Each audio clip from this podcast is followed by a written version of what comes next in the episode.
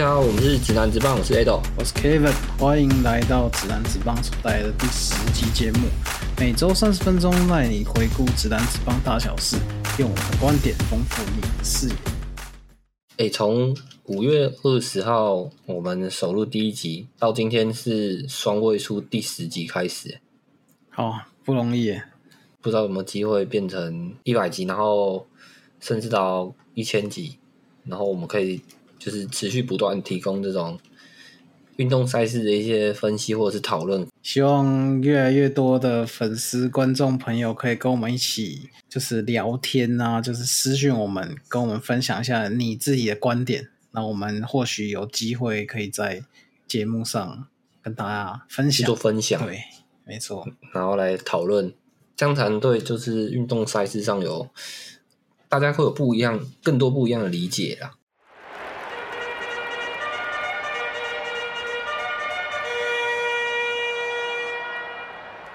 上礼拜 NBA 官方决议就是要将背号六号 Bill Russell 的球衣在全联盟退休，因为他对于联盟的贡献，然后还有他在塞尔提克就是完成八连霸，然后拿下十一个冠军，嗯，就十只手指头都戴不下，嗯然后甚至 Final MVP 也是以他的名字做，以他作为命名。虽然我们蛮常看到在最近的 NBA Final 颁奖典礼上，他会被那个现任主席晾在一旁，觉得好像蛮心酸的啦。嗯，不过说真的，他八连霸这件事情，其实我是觉得蛮蛮夸张的。就算很多人都是会讲说，以前跟现在是就是今非昔比，是不能做比较的。但是你要在以前那样子的大环境时代，而且大家要知道，他那个年代是有 World Champion 的，哦所以他能够拿下八连霸，其实是一件蛮恐怖的一件事情。你要能够统治这个赛场上这么长一段时间，而且十一个冠军，代表你在那那个时期，你就是巅峰的存在了。对，就像乔丹在两次三连霸，那联盟上就是没有能够跟他抗衡抗衡的，就没有办法把他打败的啦。没有没有人能够打败他这样子。嗯然后在北美四大运动赛场上，除了 Bill Russell 以外，只有另外两个人是有被全联盟退役球衣的。啊 MLB 就是我们知道的 Jackie Robinson，嗯然后冰球就是 One Greensky 大联盟的 Jackie Robinson，呃，我觉得他是就是联盟，诶，应该说在职业运动赛场上蛮重要的一个指标啦，因为他是大家都知道他是黑人。一九四七年的时候，四月十五号，他是穿四十二号，代表布鲁克林道奇出赛，就是原本的道奇。嗯那其实大家都要知道，在那个那个年代，黑人是被鄙视的啦。对，那要是没有林肯就是发动南北战争的话，其实现在我们能不能看到这么多非裔球员在 NBA 场上发光发热，其实都很说真的很难讲啊。那在大联盟场上，你看到非裔的球员，其实是更困难的一件事。嗯在呃八零年代、九零年代，可能非裔球员是有来到百分之十五左右的初赛，就全联盟有百分之十五的是非裔人员。那到现在这个时代，大概只有不到百分之十，因为棒球跟篮球的差异其实蛮大的。棒球会需要手套、球棒、球衣，然后甚至到整个训练营等等，它是很花费金钱的。那非裔球员大部分都是没有这种经济能力许可了。那我们很常就会看到说，NBA 上赛场上的球员谁谁谁就是家里是家境清寒，像拉布朗就是一个例子嘛。对 Rose，然后还有吨位，其实都是其实他们的家庭环境都没有到很好，甚至拉布朗都不知道自己的父亲是谁嘛。嗯嗯然后洛斯的故事其实也是蛮励志的，就是他的他的哥哥其实是有在那种黑社会的背景的状况，但是他的三个哥哥知道他自己的弟弟是非常有天赋的一个球员，所以他是禁止他弟弟去触碰这种黑社会的相关的事情啊，那会逼迫他去做这些训练。那因为篮球就是只要一颗球，然后到嗯街头上只要有篮筐你就可以打，然后你就可以去展现你的体能的释放，或者说你的华丽的技巧。那它不像棒球，一定是需要有投有打，然后要有训练。所以其实说真的，Jackie Robinson 对于 MLB 还有这个非裔球员的出就是展现，其实是非常有一个重大的进步。然后其实说真的，布鲁克林道奇当初他的总经也是在主席的允许下力排众议啊，因为刚刚就有提到说那个时候是。黑人跟白人的冲突，还有对于黑人的歧视是非常重大的，所以其实有很多球团都是有表达说，如果有他，他就是其他的球团是不会出赛的。那好险是有布鲁克林道奇的总经理，然后还有当时大联盟主席的允许，才让他能够在布鲁克林道奇出赛。甚至他在一九五五年的时候，他是有打败杨基，然后拿下。道奇成立七十三年第一个世界大赛冠军，不过他是在一九九七年，就是他过世二十五年后，然后他进入大联盟五十周年，然后才在 MLB 被全联盟退休。那从二零零七年的时候，在罗宾罗宾生日都会穿四十二，呃，在零七年就是每个每年的四月十五号都会穿四十二号去纪念他。那刚就讲，这是北美四大运动有三个联盟都有去做全联盟退役的球衣。那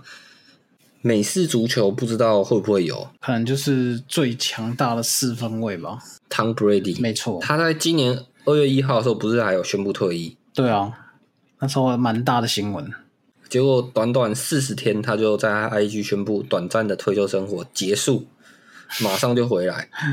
就是他的。Tom Brady 的退役这整件事情，最最觉得感到无奈的，应该就是当初买下他最后生涯一个达阵传球的那个买家吧。他当初花了五十一点九万美金买下，结果 Tom Brady 现在要重新回到赛场上，他还是会继续传出这个生涯。对啊，但那一颗就不是最后一颗，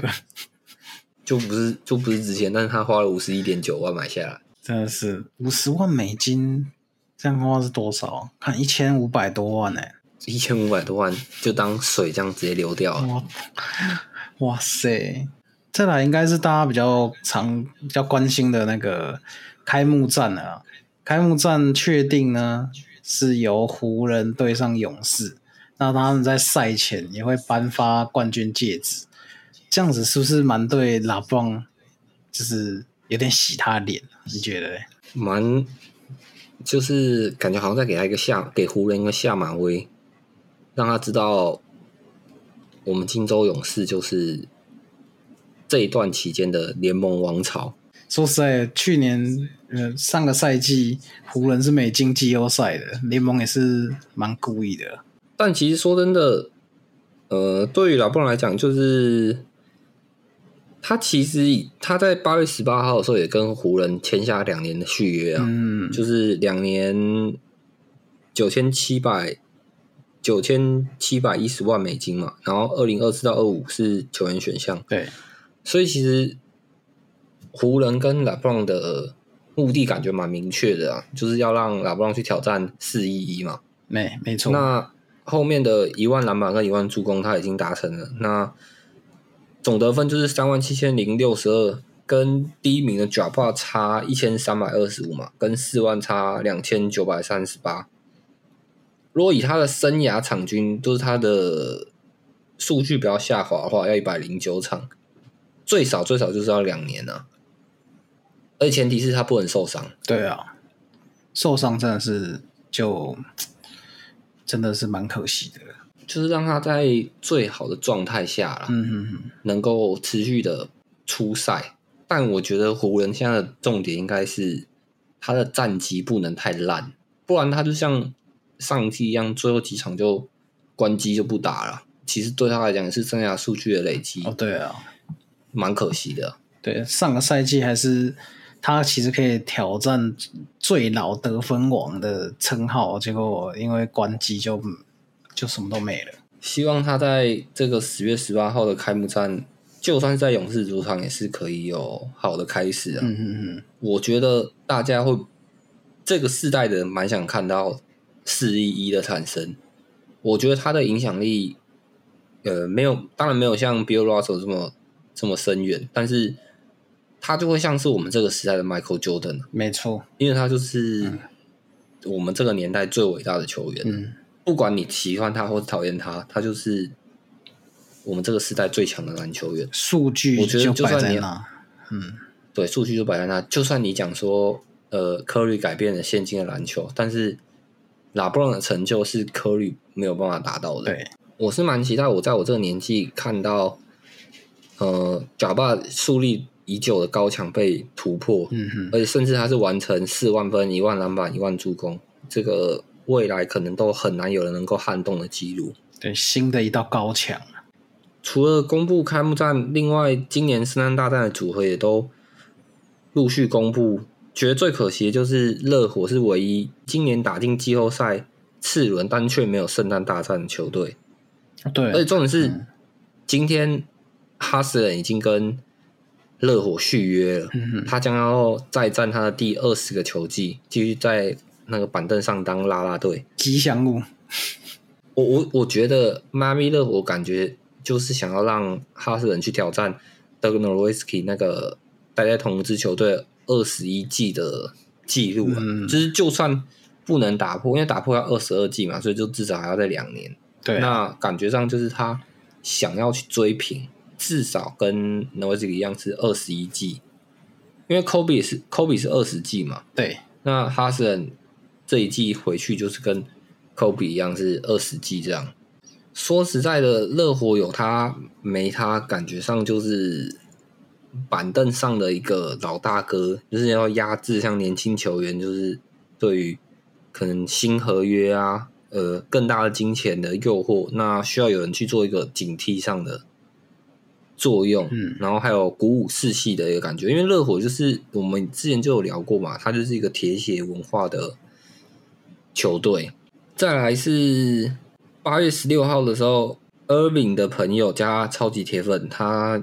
透露一个蛮可靠的消息，就是篮网曾经开给 Irving 五年两亿五千万美金的合约，然后他的附加条款是导致这个签约失败的原因。他的附加条款是说，Irving 必须出赛七十二场才能拿到百分之一百的薪资，然后如果出赛六十五场就只能拿百分之九十，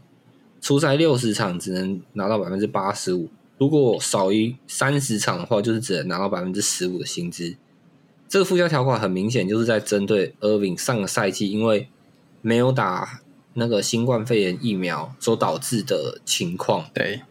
这很明显的。老板就是很明确要求他必须要出赛嘛。那其实我觉得说真的，对于球员来讲，出赛我觉得比较像是义务，而不是要求。对啊，不不然是啊，不然你球，不然你球员，呃，你球迷买票进场是要干嘛？真的他看的就是这些球这些球星啊，对，看的就是让你在上赛场上表演。不然为什么球员都要不？不然为什么球迷都要付出这么多的金钱去买球票？对，在八月十六号，他的这个铁粉发布这个消息之后，我马上就想到，因为八月十一号，Irving 曾经说他的新合约要有保证，就是每个赛季不用出赛超过六十场比赛，并且不用背靠背比赛。他认为这样的安排非常的不人道。我其实已经搞不太清楚 Irving 到底是在反串，还是他的个性就是这样子。他就是不想要上班这么多场。因为感觉上他就是有点像西门那种感觉啊，就不知道到底是心理出了问题，还是他对于他的工作很不负责任这种感觉，个人是觉得真的是有点不负责任了、因为或者是他已经有点大头症，因为毕竟他也是拿下一个冠军嘛，哦对啊，跟拉布朗在骑士那一年，而且八月十八号，根据沃 J 的消息，雷克曾经愿意出二零二七年加二零二九年首轮签，然后当然还有包含西河了，去换 Irving，然后被篮网拒绝。其实湖人到现在就是都还没有死心把西河去处理掉，甚至就算他要提出他这个如果没有保护的首人签的话，其实是蛮有价值的。但篮网我们在上一集就有讲到，篮网管理阶层就是希望可以得到更多嗯嗯，更多的筹码啦，就不管是 Irving 的交易案，或者是 KD 的交易案，他就是希望拿到更多的筹码来让篮网可以有呃，不管是重建或是集战力。但其实湖人提出的这个应该算不错了吧？如如果篮网想处理掉的话，你觉得？应该是说二零二七跟二零二九太远了，就是这个首轮签对他的哦，没有到很集战力，及时性是有可能有些需要一些时间，但我自己认为，如果八月十六号篮网开出的这个合约条款，就是他希望 Irving 至少要能够上场，能够出赛，是能够为球队有贡献。那如果以这个角度来看的话，西河是能够出场，没错。但至于对球队有没有贡献，没有没有人能够知道。也 也是啊，他的贡献，就算他每一场都出来，他的贡献有没有一半，我也不知道。站在底角的打板三分球，或者是说中距离的篮外空心跳投。不过你可以，你可以制造的是那个小 Q 负的浏览率啊，就是篮网队会有更多的镜头，或者是有更多的迷音会出现，都是篮网队篮网篮网队的镜头。那你只是会让布鲁克林的球员会感到，球迷会感到不开心而已，因为战绩可能会很差嘛。如果到时候 KD 的问题都没有办法解决，变成只有他跟西门在场上，说真的，球迷应该是会看到蛮崩溃的吧？就外线其实基本上是放掉的嘛。如果只有另外三个人能投，那西河跟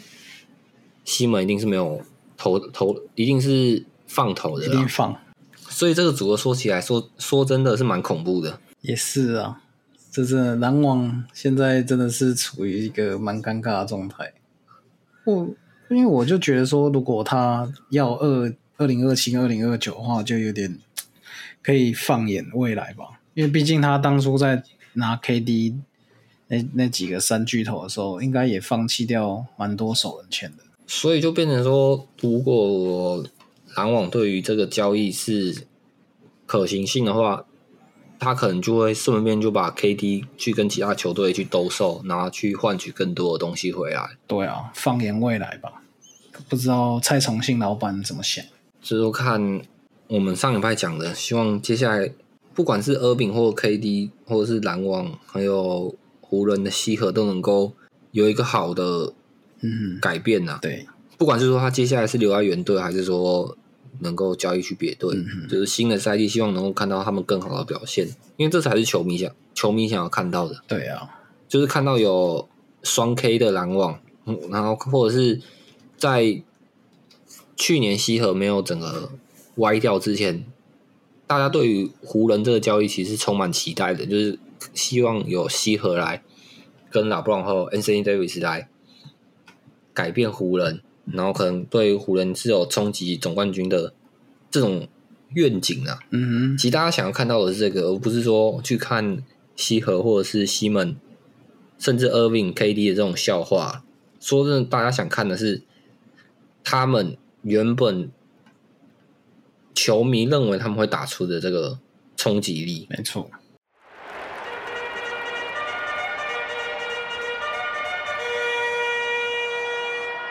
目前 MLB 的赛程，各队大概就是剩四十场比赛，就是剩下尾声的四分之一了。嗯但是自从八月二号教师队石破天惊的交易以来，八月十三号圣地亚哥教师又出了一个大包，就是 Fernando Tatis Jr. 因为违反药物政策被禁赛了八十场比赛，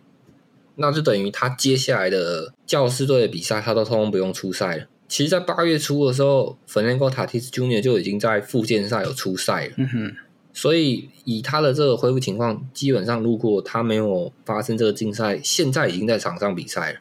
就是我我们已经可以看到黄 Soto、Fernando Tatis Jr. 加上 Manny Machado 这个，好像在游戏里面才能看到的黄金组合很。猛哎、这真的超猛的。就是其实圣地亚哥教室的球迷几乎就是已经在等这个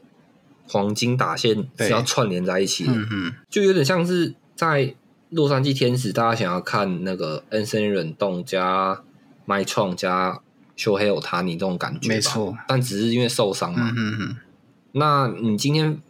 Fernando Tatis Junior 这样子被禁赛，说实在的，我觉得对于教室、对于教室的球迷、对于荒收头来讲，都是一个很重大的打击。我觉得最打击应该就是荒收头，因为在上一集的时候我们有聊到，就是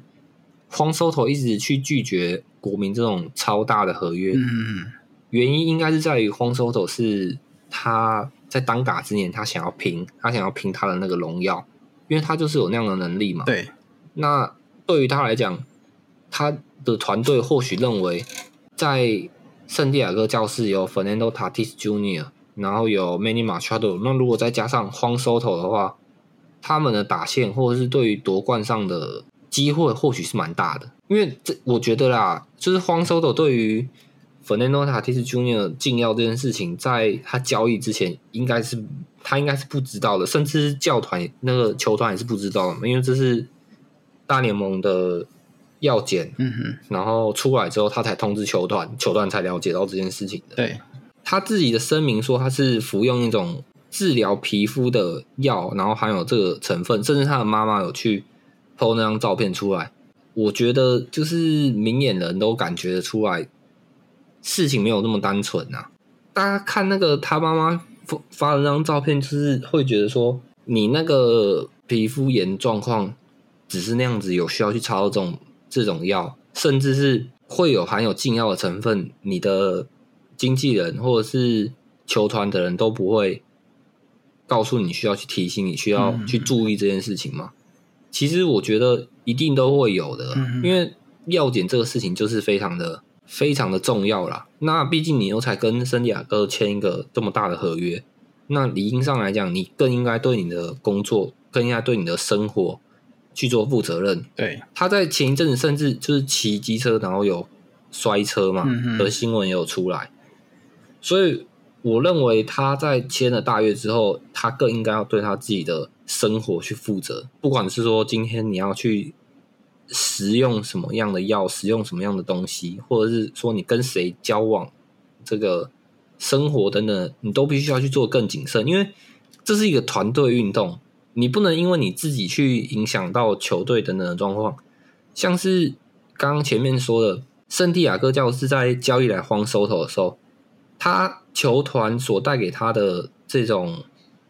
夺冠，或者是说荒收头希望在圣地亚哥能够达到的一些成就等等的，Fernando Tatis Jr. 可能就是这其中的一环啊。那你今天被禁赛八十场，等于你二零二二这个赛季直接结束。对，然后你的位置是由金合成来代替。我当然不是说金合成不好，只是说你在接下来如果到了季后赛关键的时刻，你更想要看到的是金合成在场上打击，还是 Fernando Tatis Jr.？如果你是荒收头，不管是你是球迷，大家想的一定是能够看到小弟是在场上嘛？他有可能就是在四十的那一集就敲出那个安打，或甚至是全垒打，在那个打席会有更多的贡献。当然啦，当然，其他的球员像是 Edwin Encarnacion，他也是力挺塔蒂斯啊，说如果这件事在其他球员身上发生的话，大联盟会有不一样的方式处理。他说这件事情其实，呃，你如果用数据来看的话，确实是有可能的，因为 Fernando Tatis Jr. 是多米尼加人嘛，哦然后嘿多米尼加人虽然并没有在大联盟上占大多数的人，但是呃，在要点上他们是蛮多被裁剪出来的，所以大联盟有可能是会针对多米尼加的球员会去有做药检的状况。嗯哼哼，我觉得这是呃合理的、啊，因为毕竟前面可能比较多嘛，所以后面对于这些球员他们可能会更谨慎一点。但你不能全然的去怪说，因为你是多米尼加人，所以你更应该被药检。刚刚前面就有说，你如果已经签了这样大的合约，你更应该就是要对自己的职业生涯负责，所以你要更小心一点。对，反而是因为你知道联盟会这样，那你更应该注意这些小细节。没错，就你不能说你只是因为治疗皮肤，然后所以你不小心碰到这个，你更应该知道的是说，如果今天你要使用这个药物，那你是不是要询问看看你的队医询问看看教团，甚至是你的经纪人，去询问了解这件事情的人，这个东西能不能去使用？嗯而且你已经签了这么大的合约，这些钱并不是付不出来。那 ARA 在 ESPN 转播的时候也明确的表达，希望塔蒂斯可以从他的失败和错误中吸取教训，因为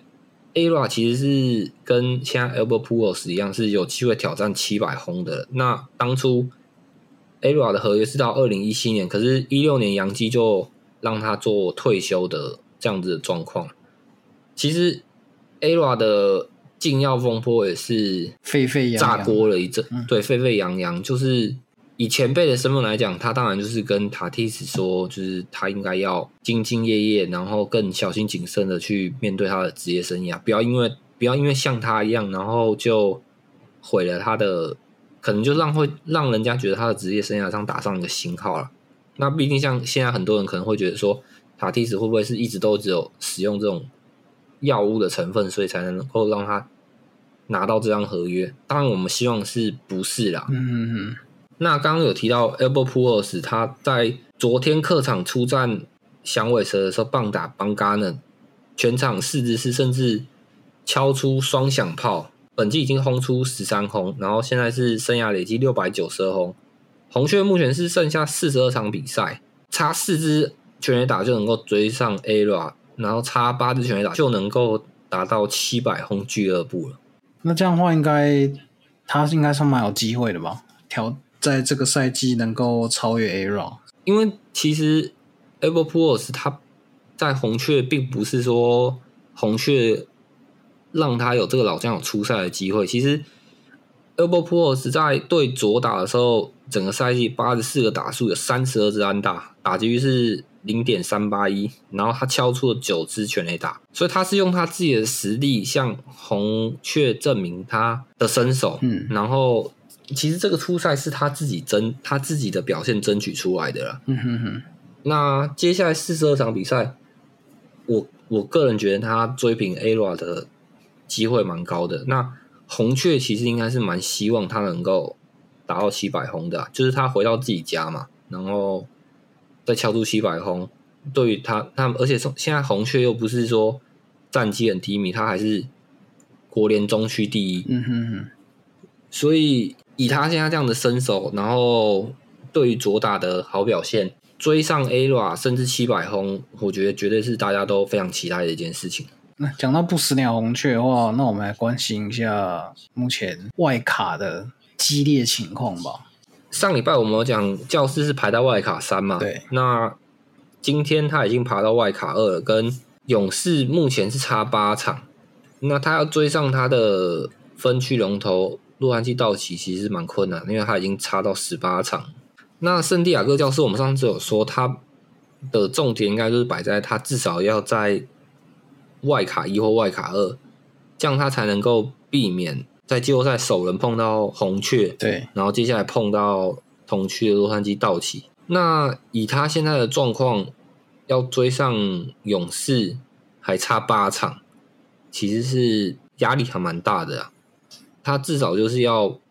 不要被费城人追上，守住外卡然后二，守住外卡二。嗯就算在季后赛首轮没有主场优势也没有关系。嗯，这边想要跟大家讨论的是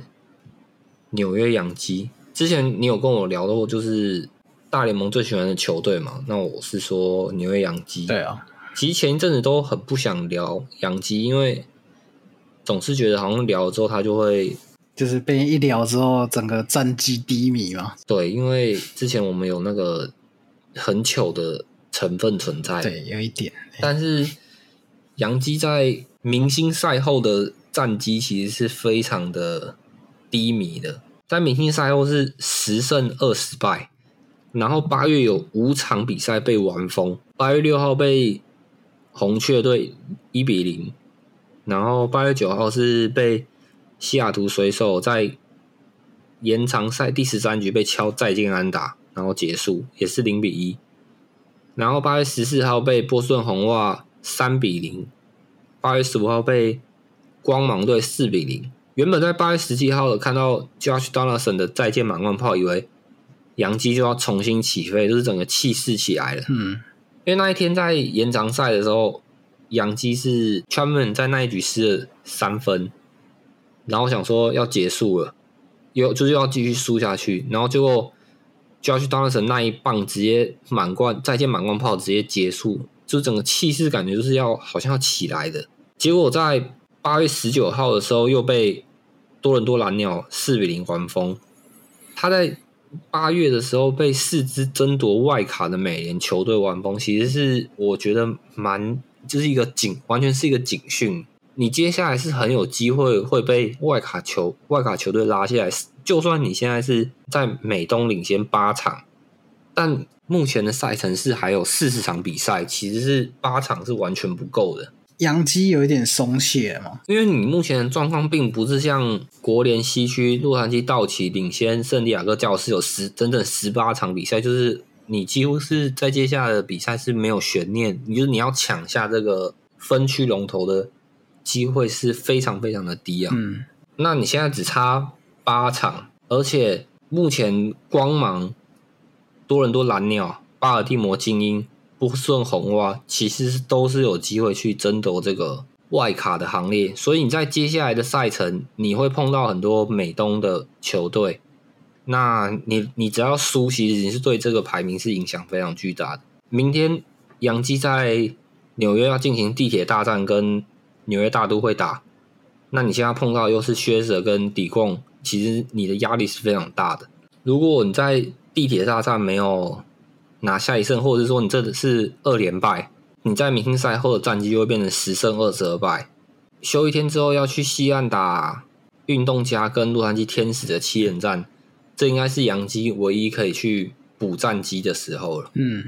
他如果再不好好的争气一点的话，他可能就是要去调去外卡，我们就可以看到首支七十胜的球队，然后最后是要去外卡争夺季后赛，甚至是没有没有没有外卡打也也不是不可能的。真的希望杨基啊能够好好的振作起来啊！毕竟他们正中法官应该算是唯一一个还清醒的人嘛。他现在四十六支全垒打嘛，对，第二的 s c h w a r t b e r 才三十四支而已。原本大家都是很期待，大家看到 Aaron Judge 可以很轰下，甚至是六那个六十轰。嗯不过因为现在打线里面少了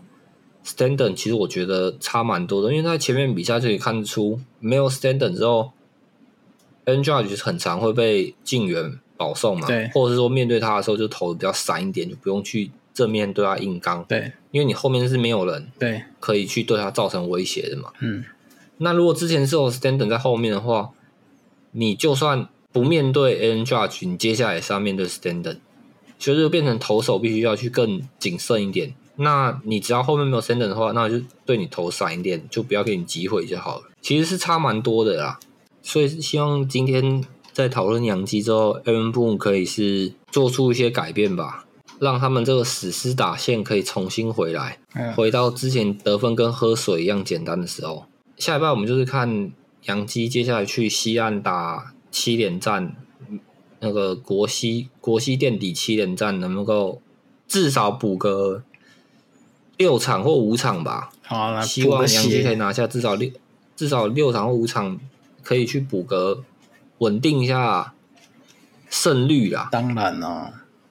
明天要碰薛蛇跟底贡，或许有点难，但如果能够捡下一胜，我觉得对气势也会蛮蛮差蛮多的。嗯嗯嗯，因为这也也是有搞不好，搞不好今年可以看到